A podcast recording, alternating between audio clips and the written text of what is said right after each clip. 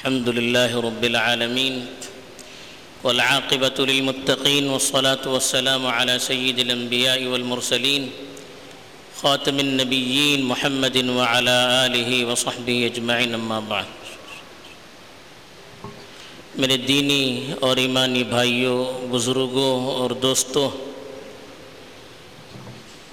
برکت کے دن اپنے اختتام کو پہنچ رہے ہیں۔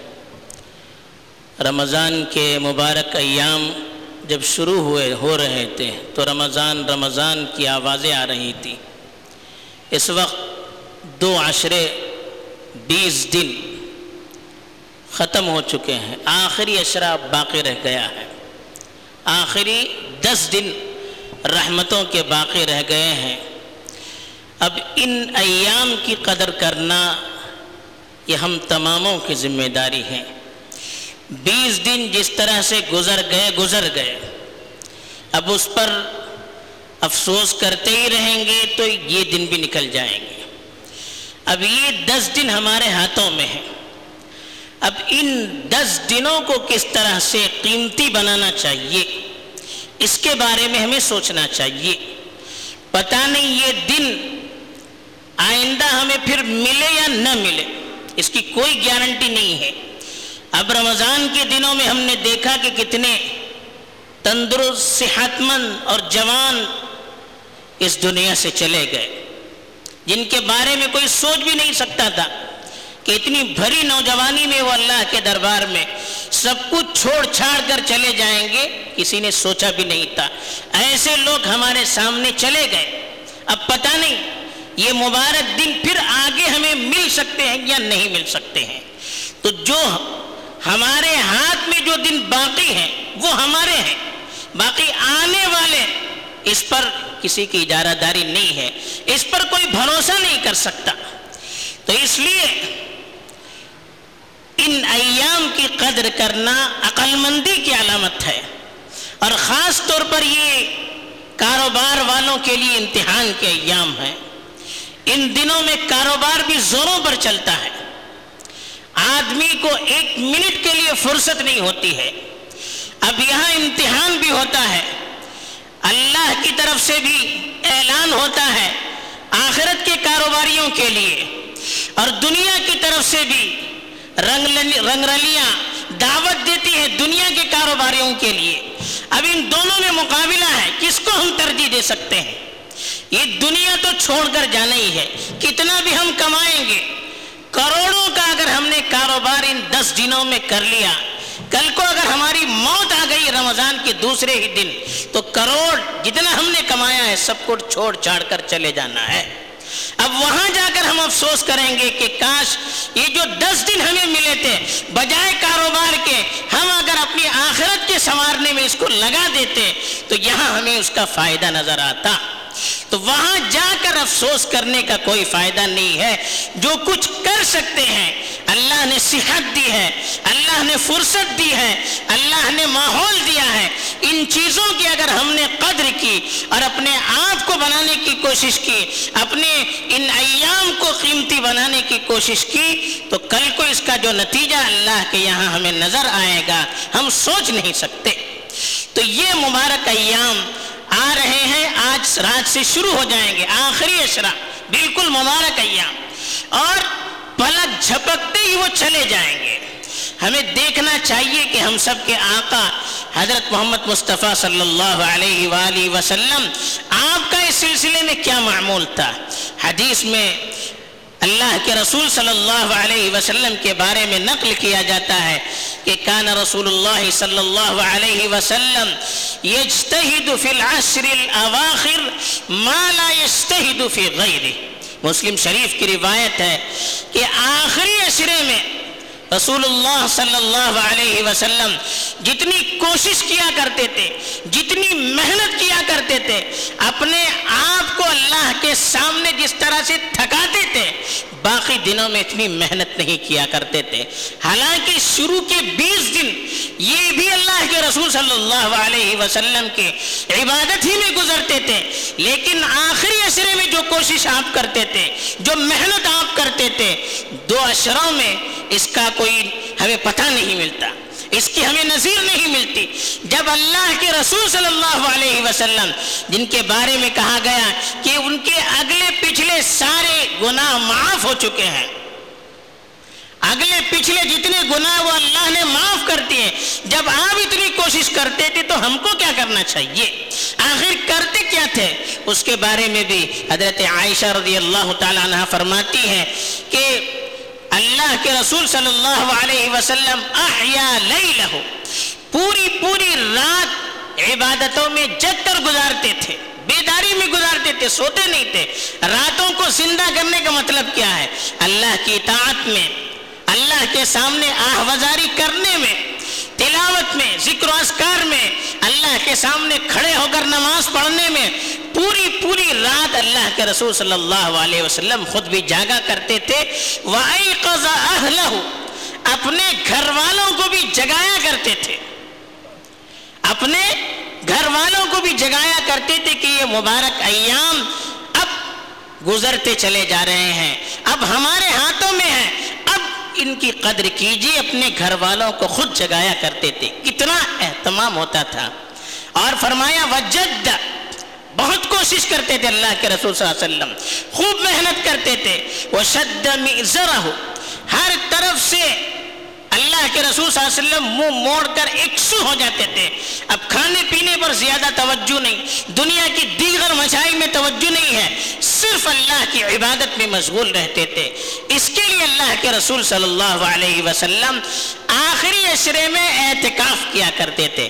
اعتکاف کا مطلب یہ ہے کہ دنیا سے منہ موڑ کر خالص اللہ کے لیے، اللہ کے گھر میں دس دنوں کے لیے اپنے آپ کو ڈال دینا۔ بغیر کسی انسانی سخت ضرورت کے مسجد سے نہیں نکلنا، پورے دن دس دن، دس رات مسجد ہی میں گزار دینا، اللہ کے مہمان بن کر، اللہ کے سامنے اپنے آپ کو ڈال دینا کہ یا اللہ، تیرے دربار میں میں نے اپنے آپ کو ڈال دیا ہے، جب تک تو مغفرت نہ کرے، میں جا نہیں سکتا۔ یا اللہ، تیرا مہمان بن کر آیا ہوں۔ یا اللہ، تو میری تربیت کر۔ یہ جذبہ لے کر ہم اللہ کے دربار میں حاضر ہو جائیں۔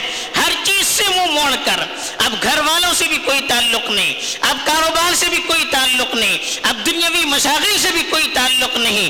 یہاں تک کہ جو بھی کرنا ہے مسجد میں، سخت انسانی ضرورت ہے۔ پیشاب پہانا کرنا ہے، غسل کرنا ہے، سخت آدمی بیمار ہے، علاج کے لیے جانا ہے، تو یہ الگ چیزیں ہیں۔ باقی کسی کام کے لیے انسان باہر نہ نکلے۔ بالکل اللہ کے لیے دس دن اپنے آپ کو ہر طرف سے کاٹ کر وقت کر دے۔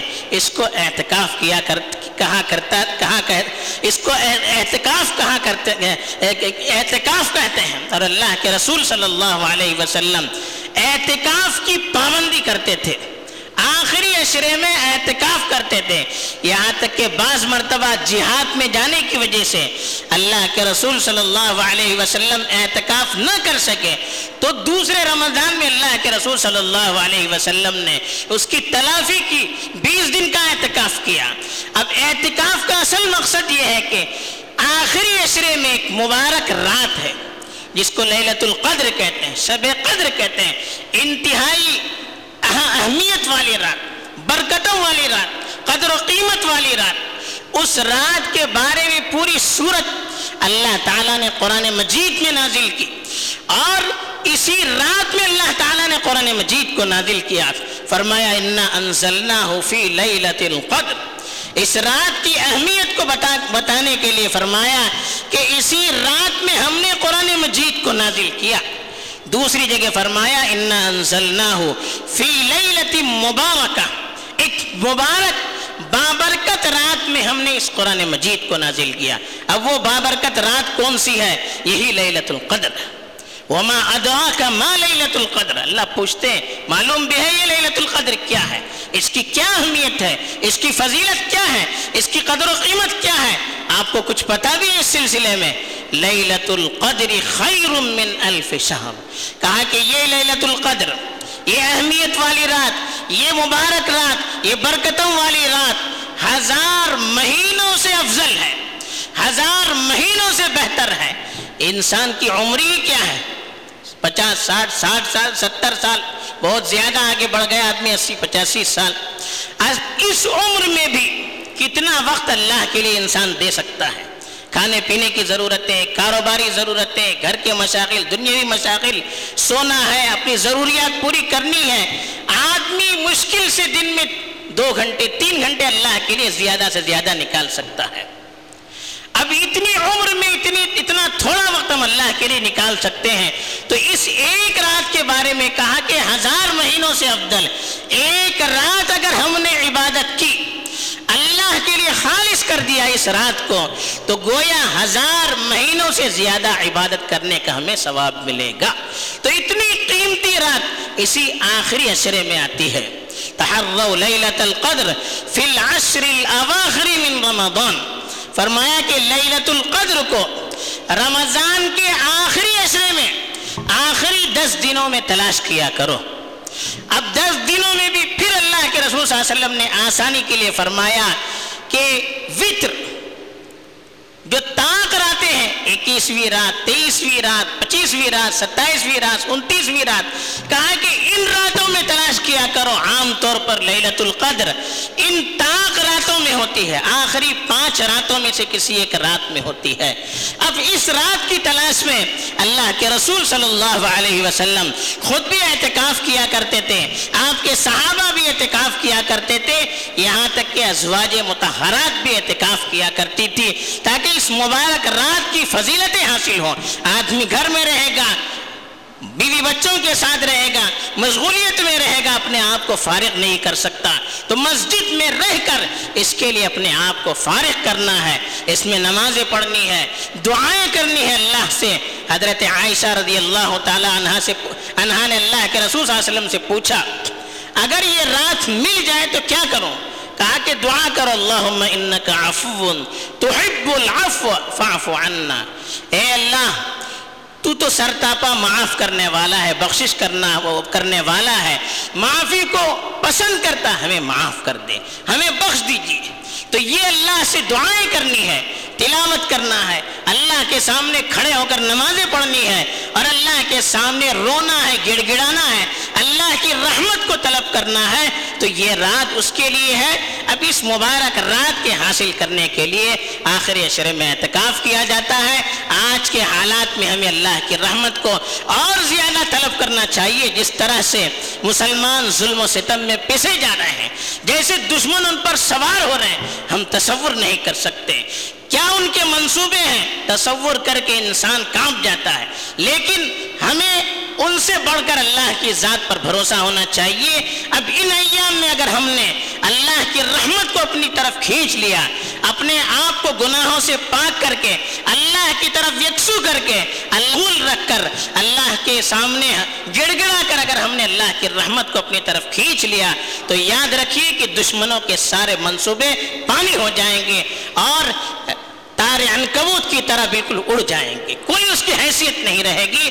تو ان ایام میں ہمیں اللہ سے لو لگانے کی ضرورت ہے۔ اپنے تعلقات کو مضبوط کرنے کی ضرورت ہے۔ اور خوب متوجہ ہو کر اپنے گناہوں کی معافی مانگنے کی ضرورت ہے۔ اللہ تعالیٰ مجھے بھی ان ایام کی قدر کی توفیق دے۔ آپ کو بھی توفیق دے۔ اور ان اعمال میں اللہ کو راضی کر کے اپنے حق میں اچھے فیصلوں کو لانے کے اللہ ہمیں توفیق دے۔ آمین۔ وآخر دعوانا الحمد للہ رب العالمین۔